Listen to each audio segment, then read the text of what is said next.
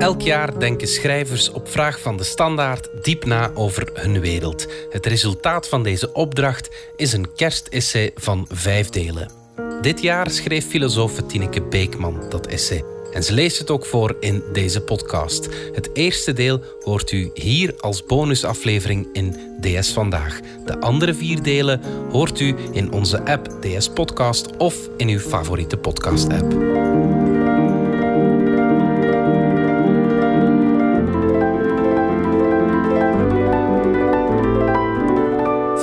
Hoort u het eerste deel over hoe de klimaatverandering de toekomst van onze kinderen overschaduwt. Met kerstmis vieren christenen de komst van het kind. Om middernacht werd Christus geboren, de Zoon van God, de Verlosser van de mensheid. Kerstliedjes bezingen deze gebeurtenis, stalletjes herinneren aan de legende. Ook voor ongelovigen zoals ik is de kerstperiode bijzonder. De winterzonnewende luidt het einde van een donkere periode in.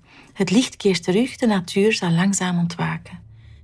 Januari is de maand van Janus, God van begin en einde, van de overgang. Elk pasgeboren kind kondigt een nieuw begin aan, een beloftevolle toekomst. Dat leek voor mij altijd logisch. Maar de laatste tijd begint deze evidentie af te brokkelen. Welke toekomst hebben kinderen, kleinkinderen of achterkleinkinderen nog? De vraag klinkt misschien hypothetisch als je tot de oudere generatie behoort. Maar als je met jongeren spreekt, is deze kwestie reëel.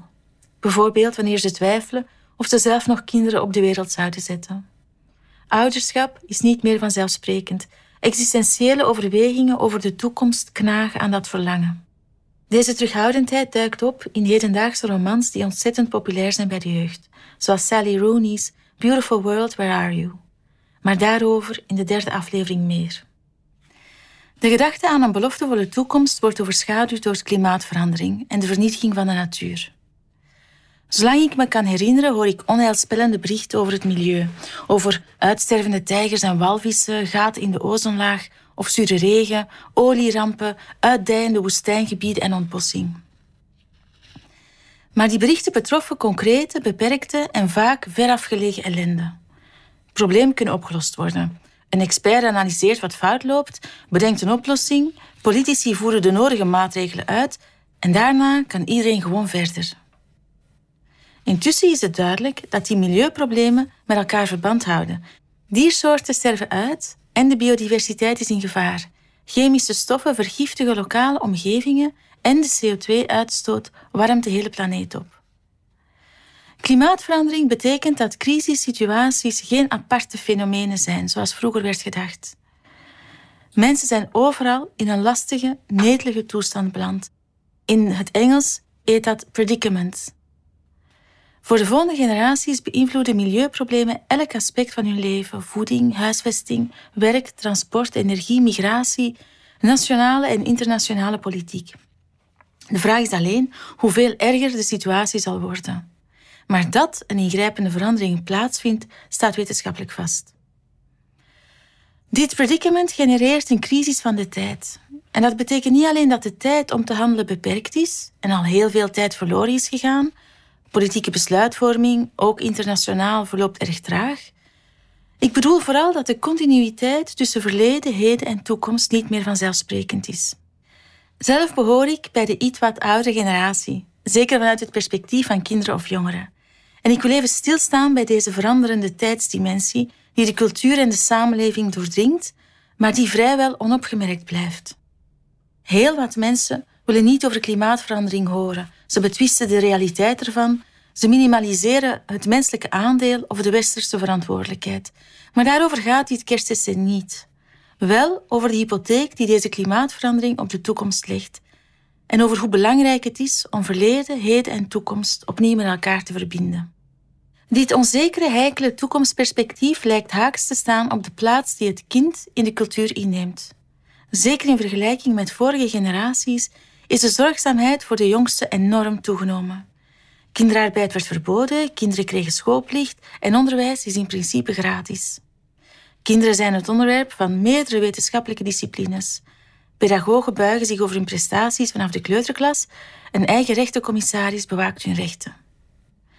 Kinderen kunnen ook in gespecialiseerde ziekenhuizen worden verzorgd en de risico's dat ze in armoede opgroeien worden apart berekend en ingeschat. En nee, dat loopt niet altijd even goed en de kinderarmoede blijft alarmerend of hartverscheurend hoog, maar toch is de bekommernis erom vrij recent. Vanaf de christelijke periode doorheen de middeleeuwen was het leven van kinderen heel wat brozer. Velen stierven erg jong en wie overleefde liep amper school. Kinderen werden veelal opgevoed of opgeleid om zo snel mogelijk, vanaf zeven of acht jaar oud, in de voetsporen van de ouders te treden. Ze moesten meedraaien in de ateliers van ambachtslui of op het land zwoegen. Kinderen kregen door de bank genomen geen bijzondere aandacht. Een kind was een onvolledige volwassene, een non-perfectum. Vanaf de moderniteit vindt langzaamaan een omslag plaats. Langzaam, want in 1661 bedraagt de gemiddelde levensverwachting 25 jaar. Het kerkhof, noteerde de Franse historicus Pierre Joubert, lag in het centrum van het dorp, zoals de dood het centrum van het leven uitmaakte. Toch wordt aan het kind zijn meer en meer aandacht besteed. Onderzoekers bestuderen hoe een kind kennis vergaart, denken na over emotioneel welzijn en sociale vaardigheden. De veranderende houding blijkt ook uit het meer publieke verdriet dat ouders uiten wanneer een kind overlijdt. In La Révolution de l'amour pour une spiritualité laïque vermeldt Luc Ferry een brief van de radicale verlichtingsdenker Denis Diderot uit 1762. Daarin beschrijft de filosoof zijn immense verdriet na de dood van zijn jonge dochter. Ouders treurden voordien natuurlijk ook bij het verlies van een kind. René Descartes rouwde een eeuw eerder heftig, maar discreet om de dood van zijn dochtertje Francine. Hier valt echter op dat Diderot vermoedt dat zijn tijdgenoten zo'n publiek verdriet excessief vinden. Daarom onderstreept hij in zijn brief dat zijn rouw wel passend is voor dit bijzondere kind. Door haar kwaliteit en intelligentie was ze ver boven haar leeftijd verheven. Ze was dus al volwassener dan haar jaren deden vermoeden. De gevoeligheid voor kindersterfte in de publieke ruimte nam toe en vandaag de dag wordt openlijke rouw voor pasgeboren of ongeboren overleden kinderen als aanvaardbaar gepast en normaal beschouwd. Verder is de nadruk op het welzijn van kinderen zo groot geworden dat heel wat ouders onverholen toegeven dat ze de opdracht te zwaar vinden. Wellicht vonden ouders opvoeden vroeger ook niet altijd makkelijk. Maar nu lees je regelmatig stuk over ouders met burn-out symptomen. Deels komt dit, vermoed ik, omdat het ideaal leeft dat kinderen geen enkele vorm van verdriet, frustratie of teleurstelling zouden mogen ondervinden. De goede ouder kan het kind voor al het slechte behoeden en al het beste in het kind naar boven brengen. Allerlei experten staan vertwijfelde ouders bij in hun verlangen hun kinderen zo veilig en optimaal mogelijk op te voeden. En voor burn-out ouders worden intussen therapieën ontworpen. De vraag is of deze individueel gerichte aanpak niet de bredere vragen miskent. Welke rolverdeling bestaat er tussen generaties? Wat betekent gezag? Op welke verhalen en ervaringen uit het verleden kunnen ouders terugvallen? Welk beeld van het kind en die ontwikkeling werkt zo'n stress in de hand? En hoe bereid je een kind het beste voor op de toekomst? In het christendom neemt het kind een centrale plaats in, maar wel in een specifieke betekenis. God treedt door het kindje Jezus de wereld binnen. Deze gedachte wordt verzinnenbeeld doorheen de christelijke cultuur. In de schilderkunst, architectuur, de beeldhouwkunst wordt Jezus op schoot bij zijn moeder, Maria, afgebeeld. De geboorte sluit aan bij een theologisch verhaal. God heeft zijn zoon opgeofferd om de mensen van hun zonde te verlossen, wanneer ze zich voor de boodschap van Christus openstellen. Dit wordt ook krachtig verbeeld. Christus sterft aan het kruis terwijl zijn moeder rouwt. De zoon heeft een dubbele gedaante, hij is mens en God. In de 19e eeuw wordt deze gedaante aangegrepen om het ideaal van naaste liefde politiek en maatschappelijk te vertalen.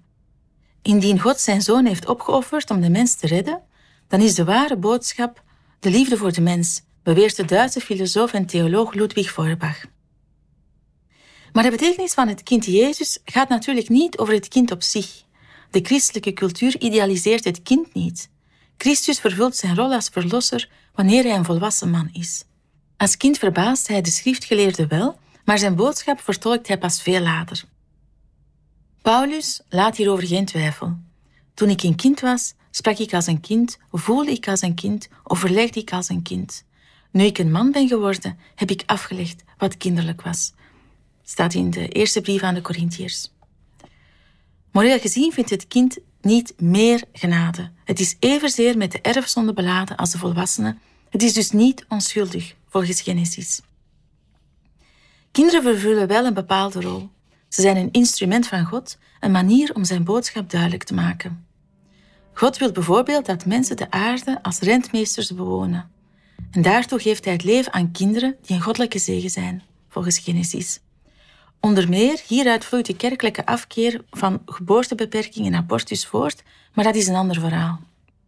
Nu blijft de vraag hoe centraal het welzijn van kinderen op lange termijn echt staat. De levensverwachting is ontegensprekelijk gestegen en het leven is heel wat minder fragiel dan twee eeuwen geleden. Het kerkhof ligt al lang niet meer in het centrum van het dorp. En toch, kunnen kinderen erop rekenen dat volwassenen de wereld ongeschonden en veilig willen doorgeven?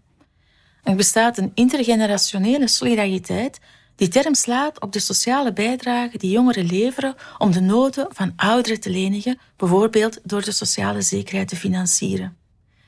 Die solidariteit is natuurlijk nodig. De vraag is alleen of intergenerationele verplichtingen niet complexer zijn geworden. Wat de toekomst betreft hebben jongeren zelf aan de alarmbel getrokken. Klimaatjongeren hebben betoogd en gestaakt. Hun acties kregen veel steun, maar ook veel kritiek. De jonge Zweedse Greta Thunberg incarneert de jeugdige revolte. Voor de ene is zij de stem van de reden die politici, leiders en burgers aanmaant wetenschappelijke voorspellingen ernstig te nemen. Bij de andere wekt ze vooral ergernis op. Ook mensen die ik doorgaans open, kritisch en geëngageerd vind, kijken bedenkelijk wanneer ze haar naam horen. En dat is een interessant fenomeen. Deels speelt mee, vermoed ik, dat ouderen tegenwoordig ook weinig respect genieten, terwijl zij wel naar volwassenen moesten luisteren toen ze jong waren. En nu willen zij de vruchten plukken van hun verworven positie. Maar hun autoriteit wordt driest verworpen. Thunberg roept ook nog eens op tot schoolstakingen en daarmee raakt ze aan de kern van de verschillen tussen generaties. In het traditionele onderwijs is de oudere aan het woord en luisteren de kinderen. Een kind is iemand die zijn opleiding nog niet heeft voltooid en die krijgt geen stem in het kapitel. Zo staat het in de staat van Plato. Zo voelen velen het. Een schoolstaking wekt een dubbele irritatie op. Thunberg spreekt voor haar beurt en ze ondermijnt de scholing van anderen. En dat doet ze in een samenleving waar diploma's als een must worden gezien. De Franse filosoof Bruno Latour noemt Thunberg een profeet. Iemand die weet dat er niet aan een toekomstig oordeel te ontsnappen valt. De profeet maant tijdgenoten aan om het leven anders te organiseren.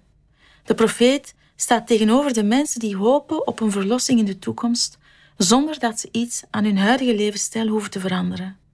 Die mensen rekenen op technologische ontwikkelingen om de schade van het huidige economische en maatschappelijke model op te lossen. Maar kan een kind of een adolescente de rol van een profeet op deze manier ingevuld opnemen? Ligt de verantwoordelijkheid van de zorg voor de wereld niet bij volwassenen? En gebeurt hier geen omkering van de taak die generaties op zich moeten nemen? De vraag stellen is te beantwoorden. Generatieconflicten zijn zo oud als de mensheid. Plato beschreef ze al, maar er is iets nieuws: een ontgoocheling, een gevoel van verlatenheid, zelfs een woede bij jongeren over de lastige erfenis die ze niet kunnen weigeren. Heel wat ouderen voelen dan weer onbegrip, een gebrek aan respect en zelfs ondankbaarheid over de vooruitgang die ze in hun leven hebben verwezenlijkt. Wat betekenen gezag, erfenissen en de zorg voor de wereld? Dat zijn de thema's die ik in de volgende afleveringen van het kerstessay zal bespreken.